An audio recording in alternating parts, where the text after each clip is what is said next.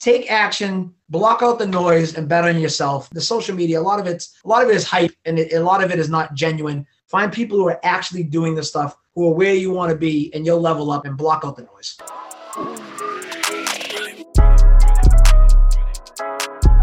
Welcome to the Real Estate Monopoly Podcast. My name is Kerwin Donis. My brothers and I got into real estate investing to achieve financial freedom and help underserved communities in Guatemala, where our mom is from. Real estate is the vehicle we're taking to achieve our goals, and you can too. On this show, we share the stories of some of the most successful real estate investors to show you that you can succeed in real estate just like they have. Each episode, we deliver inspiring and educational content that will empower you to launch your real estate investing career and achieve your financial goals. Let's go.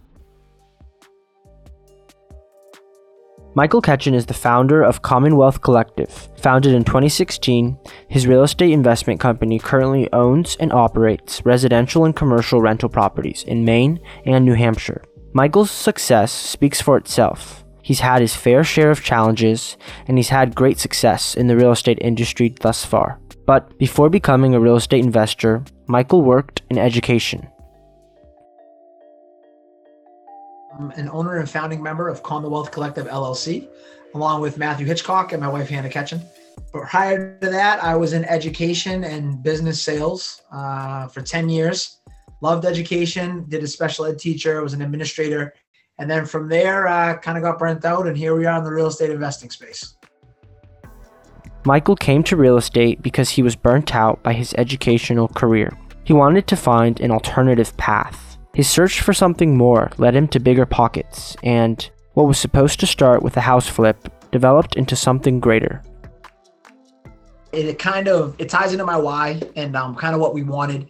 Uh, I was working in a very tough uh, urban school in Massachusetts. We had actually turned around the school. We, we had accomplished our mission, if you will, and they were looking to kind of redesign again and scale it. And I was burnt out. Um, I was the dean of students.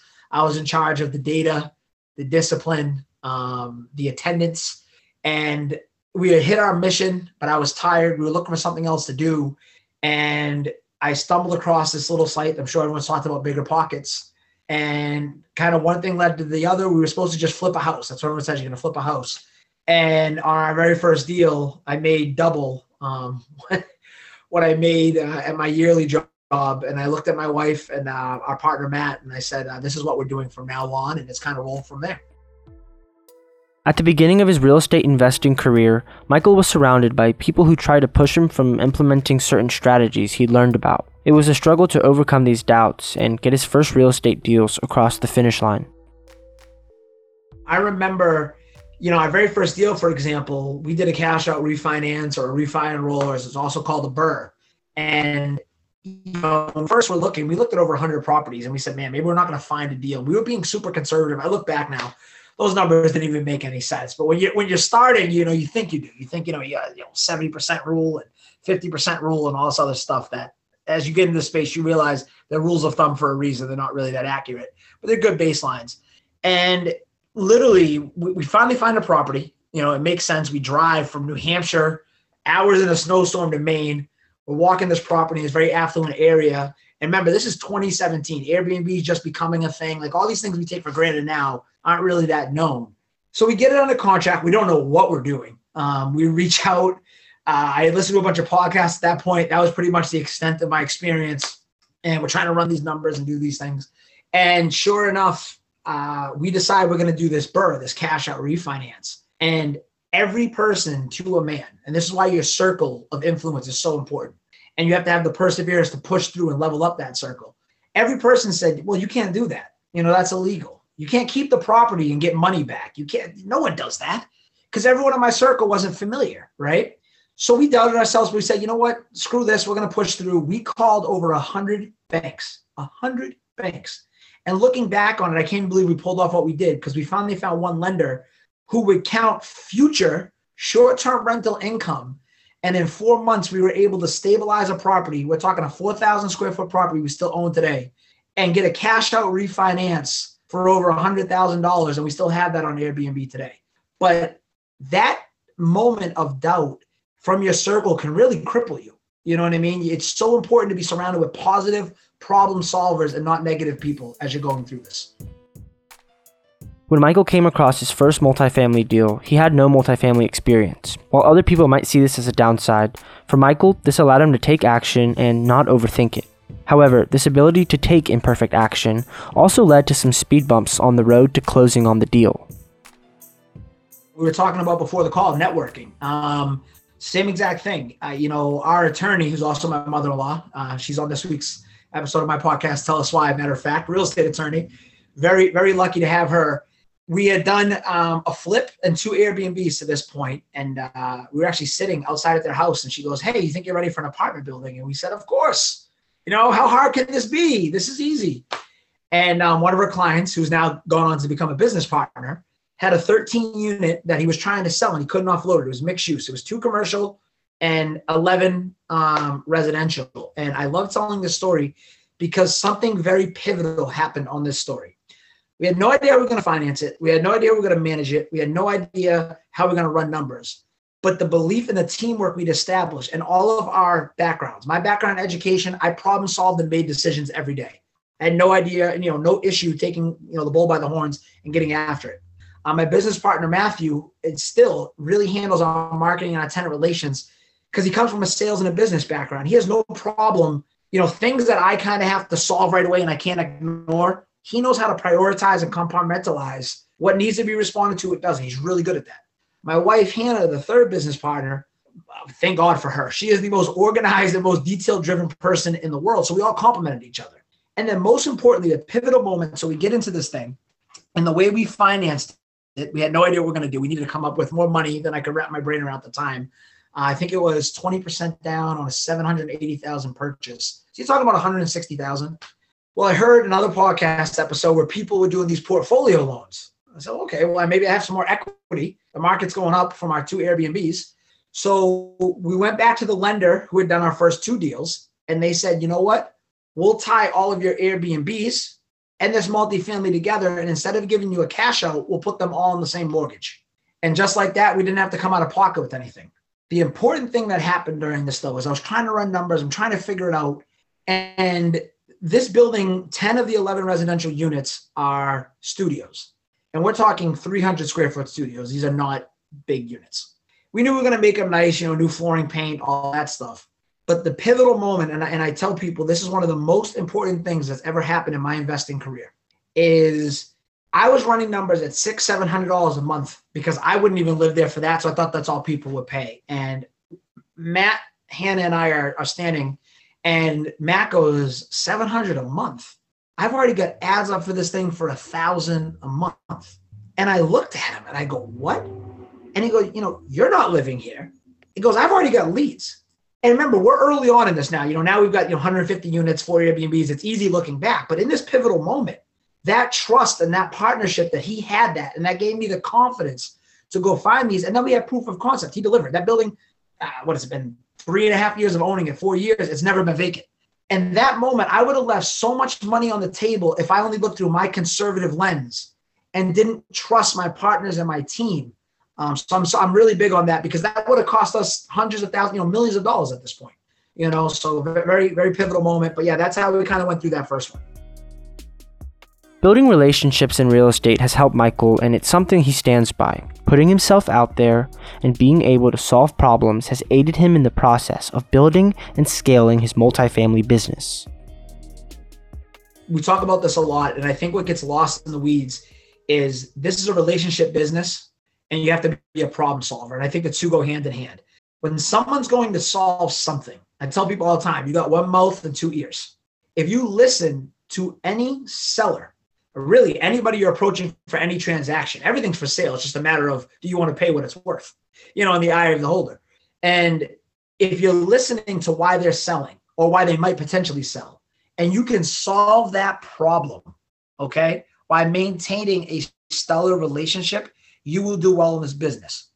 I think a lot of people overthink that and a lot of people don't understand that. So, you know, real life example, we recently closed on a seven unit um, deal that we're repositioning right now. We have multiple exit strategies. We might sell it, we might cash out, refinance, et cetera, et cetera.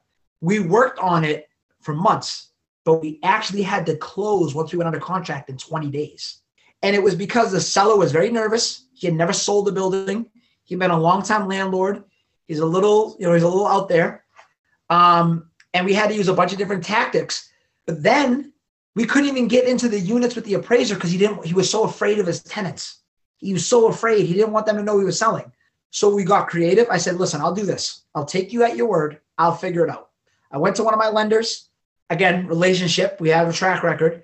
I said, I can't get the appraiser until we close. I, I'm going to budget enough for my worst case scenario. I've done plenty of these heavy value add buildings. What can we do? They came back to me and said, okay, here's what we can do. You have to bring another 75,000 to close that we're going to hold in escrow. The appraiser will get in there right after you close. And if everything you say checks out, we'll release the funds back. In the event it doesn't check out, we'll hold that escrow. I said, sure, we'll do it. We did it. Everything checked out. We got the funds back. But you're solving multiple problems and you're only bringing solutions. You're not bringing more problems and you're listening. And that's a huge, huge thing that I tell people your reputation, I, I, will I will sweep floors, I'll go back to work, I'll do whatever I have to do before I lose a dime of someone else's money or damage my reputation. Because money comes and goes. Your reputation, you only get one shot at it. And uh, you have to be mindful of that in this business, especially. Any business relationship is going to take time to build. Trust is not earned overnight, and investors like Michael know this. That's why it's important to have certain systems in place to make sure you're intentional with reaching out to people and nurturing those connections that can lead to opportunity in the future. While it's important to be authentic and genuine when you reach out to someone, a system can help you remember to stay in touch with them as well as make outreach more efficient. The things that I'm mindful of is, um, believe it or not, a little tip I use. I actually like to pre-schedule messages just for follow-up. Um, one thing I'll do is I'll pre-schedule a message. A perfect example before this call, I met a gentleman who's out in real estate as an investor out in California. We just met in Boise, Idaho. What a small world. I had pre scheduled a message to him three and a half weeks ago to go out this morning because I wanted him to remember that I said we were going to connect. So that's just a little technology tip. On the personal side, the biggest tip I try to tell people is try to be respectful of where people are at in their business and also respect people's time and, and don't forget where you came from. Too often in this business, and I'm big on meetups, I'm big on networking, people get to, you know to a certain level and it's easy to forget that we were all somewhere once. You know what I mean? We were all starting out. We all had done one deal. We all had 10 doors. We all had 100 doors. Don't don't look back on it with rose-colored glasses and forget that anxiety and that angst of what it's like when you're first starting. And you never know that kid you're meeting today who might be doing his first deal 2 years from now might be willing to partner with you in a 100 unit deal he found and too often, you know, I came into this space. I, I, grew up. I didn't have much growing up. I didn't. I didn't come from you know, wealthy family or anything. I don't know. Maybe this is just my background, but I'm a big believer in you know reputations are earned, not given, and I try to add value to every conversation because you never know where that's going to go. You know what I mean? And I, I think too often in this business, people hit a certain point and they forget that we all started somewhere, and that's very important to me to always make time for every individual as much as I can. Many investors in the multifamily space believe that smaller apartments have owners that are considered mom and pop. These owners are commonly perceived as less sophisticated and intelligent as owners of larger properties. Michael has a contrasting perspective on this demographic of investors, and he believes it is detrimental to hold this view when approaching these investors to inquire about buying their assets. I'll give a real life example and I'll kind of talk about, you know, the guy we just bought the seven unit from let's define success. Okay. All these people who might look at him in his dirty t shirt and his guitar playing band, he's been living his why for 30 years. He realized a long time ago he was a software engineer making a lot of money, but he wasn't doing what he wanted, which is to play in a cover band at dive bars. You know, that's what he wanted. So he went out and found a way through property, through real estate investing, that now for 32, 33 years, he's been living life on his terms. So to the guy who's running around, I laugh all the time. You know, these guys, they're running around calling people who are syndicators, trying to get a small part of 200 doors, thinking this guy's a clown. Well, this guy's made millions of dollars living his life, waking up when he wants, and you're punching the clock at a nine to five for some other guy. So back to the point where I think a lot of times there's this misconception that people are leaving money on the table. Well, your model is not their model. If someone bought something 20 years ago, maybe they didn't raise the rents because they don't want the headaches because they don't have a mortgage. You need to look at it through your model only and not worry about what they were doing. And what I found a lot of times is there's a lot of successful people who own business, they're entrepreneurs, they're house builders, they're, you know, CPAs, doctors, you name it. And they bought real estate because someone told them it was easy. and they've made so much money in their other life, they really haven't had to pay attention. A perfect example, again, real life example. We closed on a four unit last week. We're going to flip. And turns out it has another buildable lot with it, some Yahtzee. We bought it for what the guy paid for it 10 years ago. He's never raised the rents in 10 years. So as I was listening to the problem to you know, you don't want to get too excited because I mean you're walking into two hundred thousand dollars of instant equity. Well, the reason he's never dealt with it is he lived an hour away. His wife initially bought it with her ex-husband, so he didn't like that. And he has a cement company that he's doing seven figures in revenue a year on. He doesn't have the time to worry about this four unit. He didn't want to pay a commission. He didn't want to go to the market. He wanted someone who could close cash and move fast. Is that guy an idiot? Is that guy a fool? You know, maybe in our little space we think he is, but he's making a million dollars a year at his, at his business. I think he's doing okay.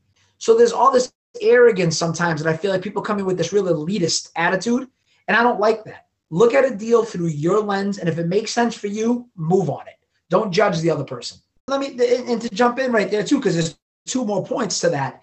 Is one, if this building was running optimal, you wouldn't be buying it because it wouldn't be a deal. And there's something to be said for leaving meat on the bone for the next guy you know, it, we bought we bought a building uh, earlier this year, a 26 unit from a woman who's got a 100 unit portfolio. We're liquidating her over time for retirement. She walked out of the closing with a million dollars. Now I, I can tell you on the, the spreadsheet why her return wasn't that great because she only netted so many so much whatever. But at the end of the day, she's still going to check for a million dollars. So I mean, is she an idiot because she didn't maximize her NOI? I mean, maybe. But I guarantee a lot of the keyboard, you know, warriors and the Twitter elitists calling her an idiot and never got a check for a million dollars. So take action, block out the noise, and bet on yourself. The social media, a lot of it's a lot of it is hype, and a lot of it is not genuine. Find people who are actually doing the stuff, who are where you want to be, and you'll level up and, and block out the noise.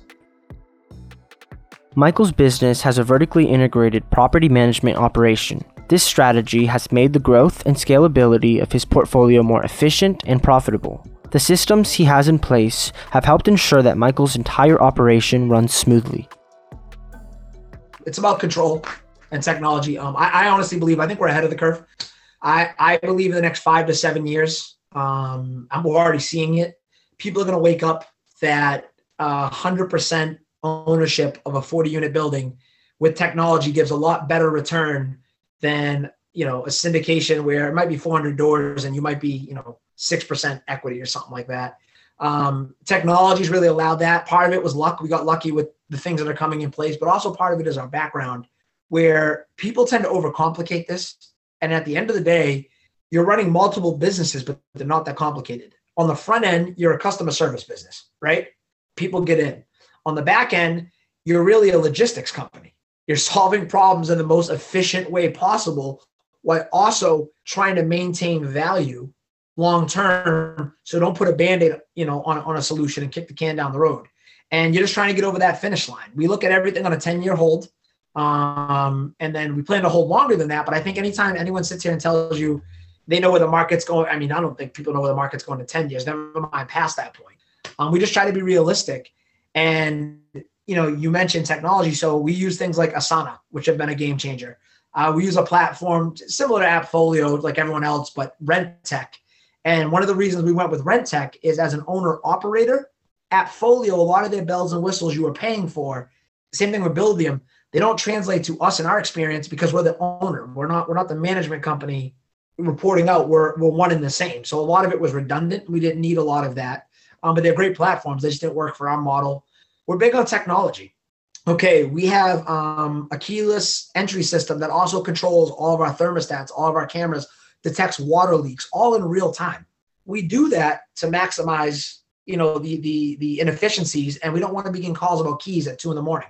Uh, another big thing is we have an onboarding call center that we went and found that has a custom script. We took a lot of time up front, but now whenever we take over a building, when we go through our acquisition process, that call center essentially has been prepped on every single basically probable scenario for that building so we don't get bothered with those calls that call center is $35 a month.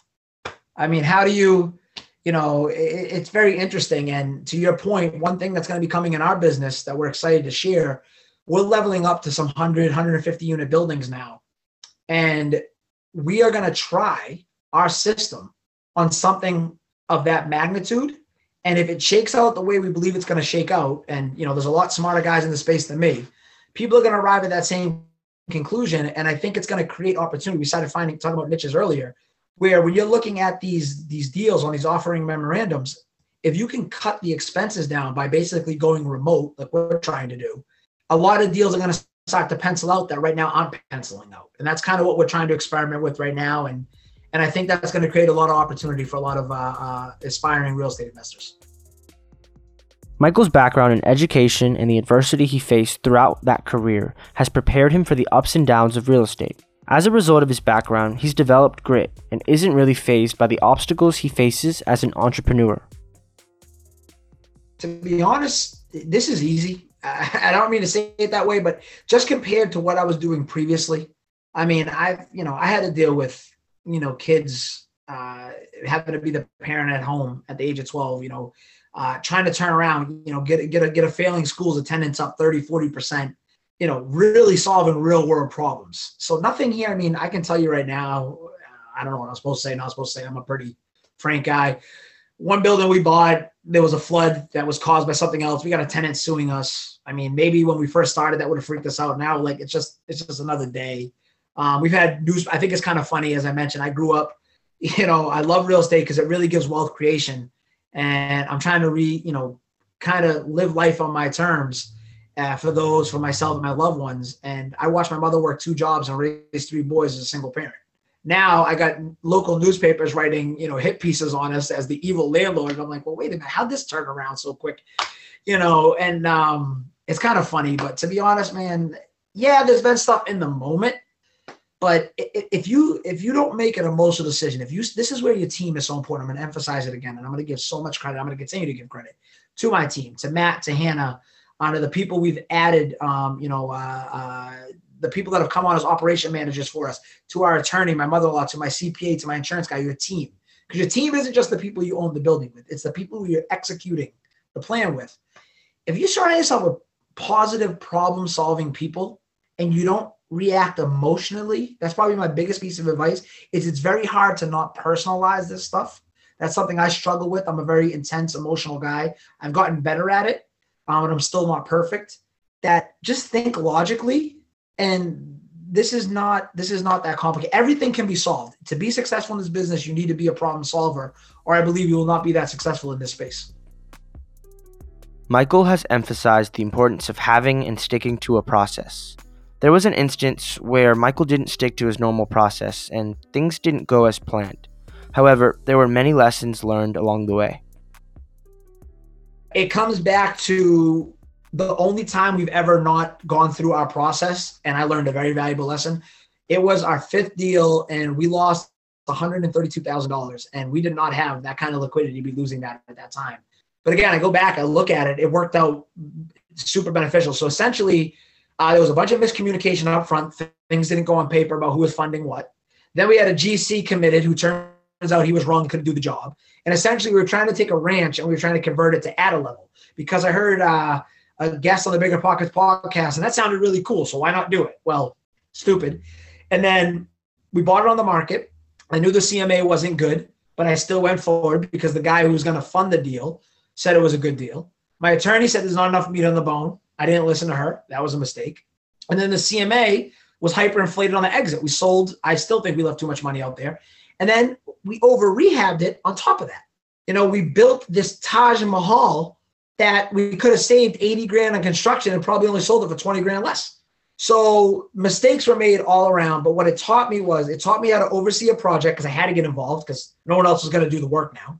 Um, it taught me how to really crystallize and clearly communicate every part of a process.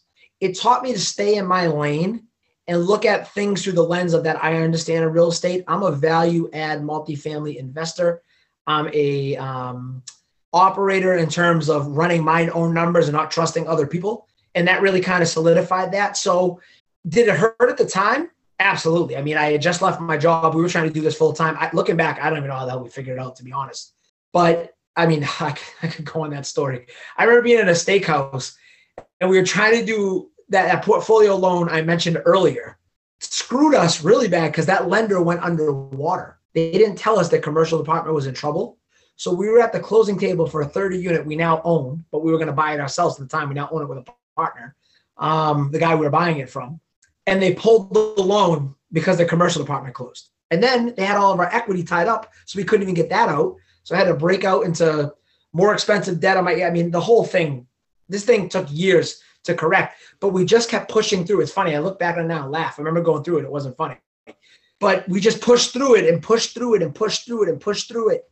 And I mean, I remember it got so crazy breaking up that portfolio loan that we had to overfund. We actually had to come up with another 40 grand to overfund the payoffs and then hope the other lender would still perform because if they didn't, I was out another 40 grand. And I had to fight with that. I mean, it was it was insanity, but we got through it. We got through it and here we are. You know what I mean? It goes back to that grit and just thinking logically and pushing through. Michael's portfolio is constantly growing. Though this is a clear indicator of the success he's achieved, his definition of success is reflected in the flexibility he has to live life on his own terms the way I would define success, um, I, I, think we're all very successful, and I think that this kind of ties into what's very important. We've been in a fortunate position as we're growing. As I mentioned, you know, we're right around 150 doors now. We've also got four Airbnbs that we own and operate. Um, we've done a bunch of flips, and we've got a couple more deals on the contract where there's a chance um, by the end of this year we could be closing in on 250 to 300 doors. Um, we got to see how a couple things shake out. And but back to that success question, I think that's very important, and this is something that I, I really stress to people. When we first went full time with this, because we had our expenses so in check, because we are doing a house hack with our primary residence, um, we took a slight pay cut. You know, the first year. I mean, now obviously you get the tax benefits of real estate, so you didn't really. But if you looked at what you were, you know, you know, earning, you did take a pay cut. I was happy then. I mean, I was. I'm living life when I want. You know, my first goal was I didn't want to set an alarm clock. I wanted to wake up organically. I wanted to see my wife more. I didn't want her driving to Boston back and forth every day.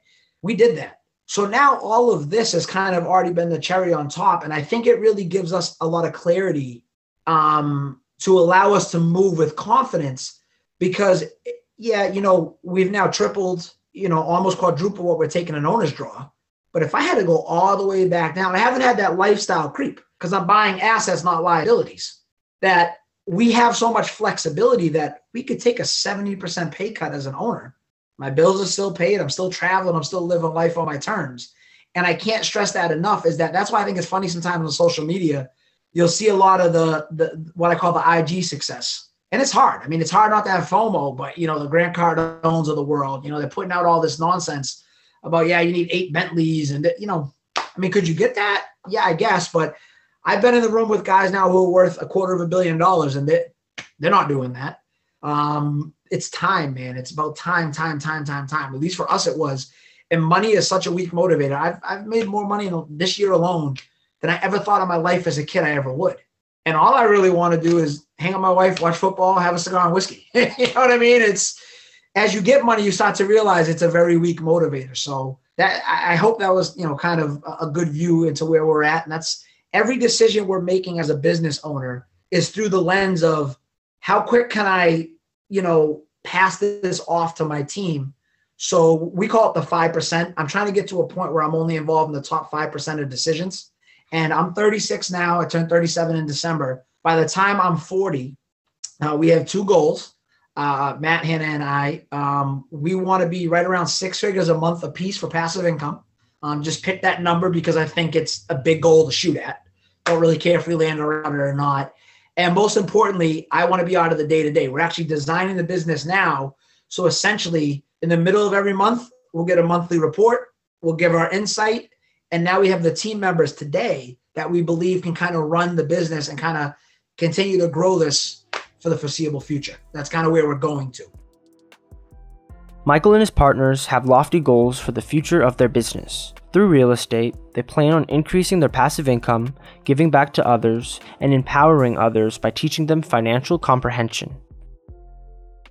It's funny, I, don't get asked that a lot, and we've got some pretty ambitious ones, but I think it kind of ties back to my upbringing um, and also my previous role in education. I, I don't think I realized how much I appreciated being in and around uh, you know young people and helping out until I, I got to this point. Um, so I mentioned the the 100k passive. It's a big number. It sounds crazy. But part of the reason with that is what we do now. So whenever we do a deal, um, we we started something called the Commonwealth Collective Community Fund.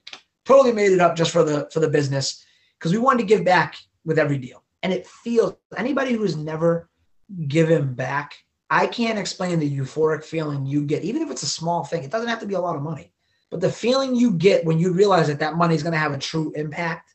Um, so what we like to do is really expand upon that. Uh, we've got some big ambitious goals.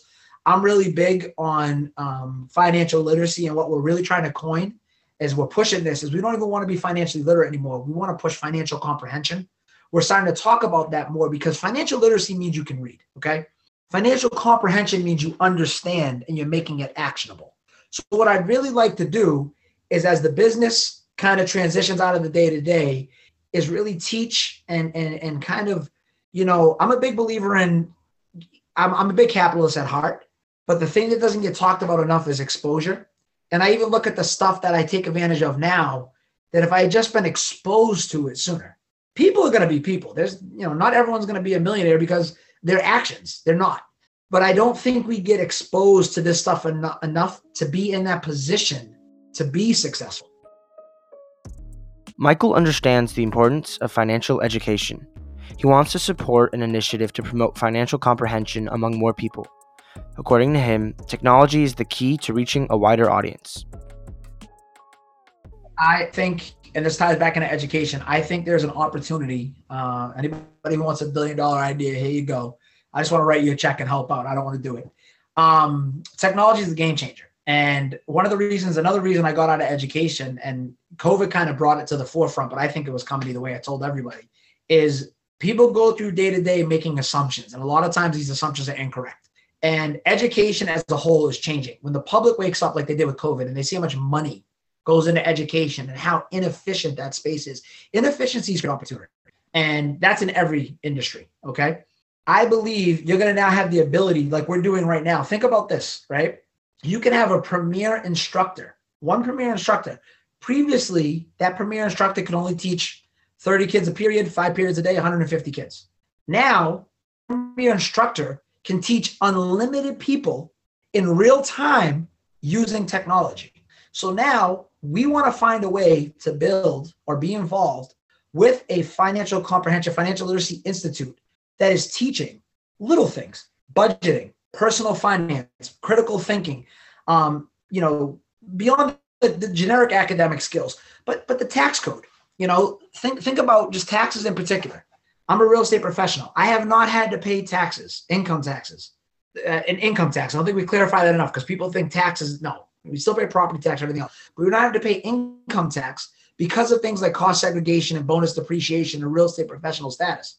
Do you know how many people don't understand that? How many people don't know that? And then they get outraged, they get mad, and they get they, they blame the person who's taking advantage of the code rather than getting educated to take advantage of the very code themselves.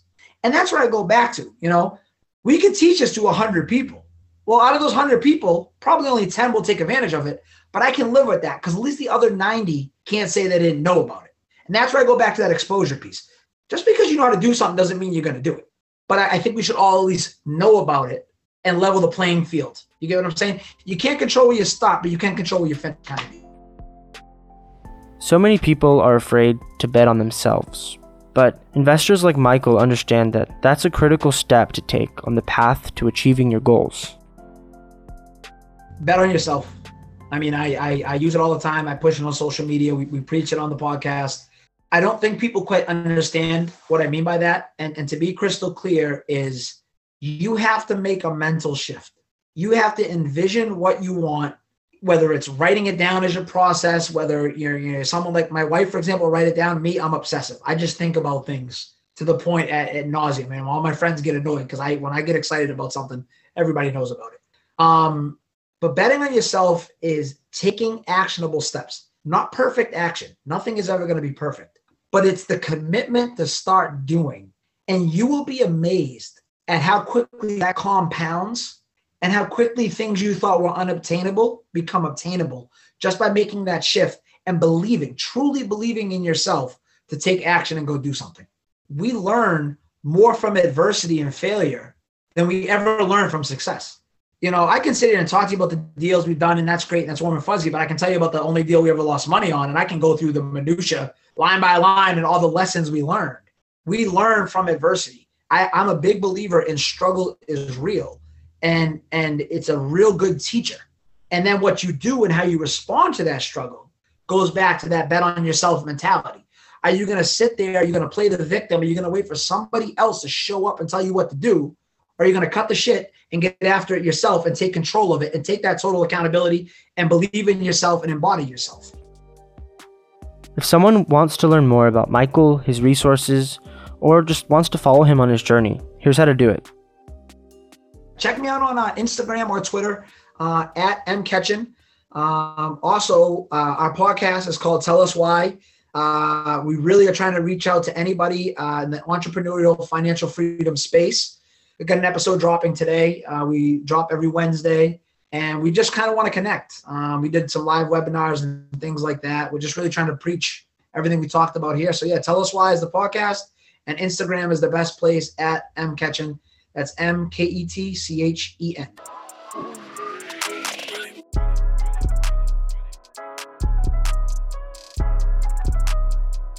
Thank you for joining us today on the Real Estate Monopoly podcast. If you got value from this episode, please do us a favor and give us a good rating and review on Apple Podcasts. Or if you'd simply tell a friend about the show, that would help us out too. Make sure to visit our website at www.donisinvestmentgroup.com backslash monopoly, where you can subscribe to our newsletter so you'll never miss a show. If you want to avoid the top 5 mistakes passive investors make, you can also check out our free ebook by going to www.donisinvestmentgroup.com and downloading it. Be sure to tune in to our next episode. Until then, take care, guys.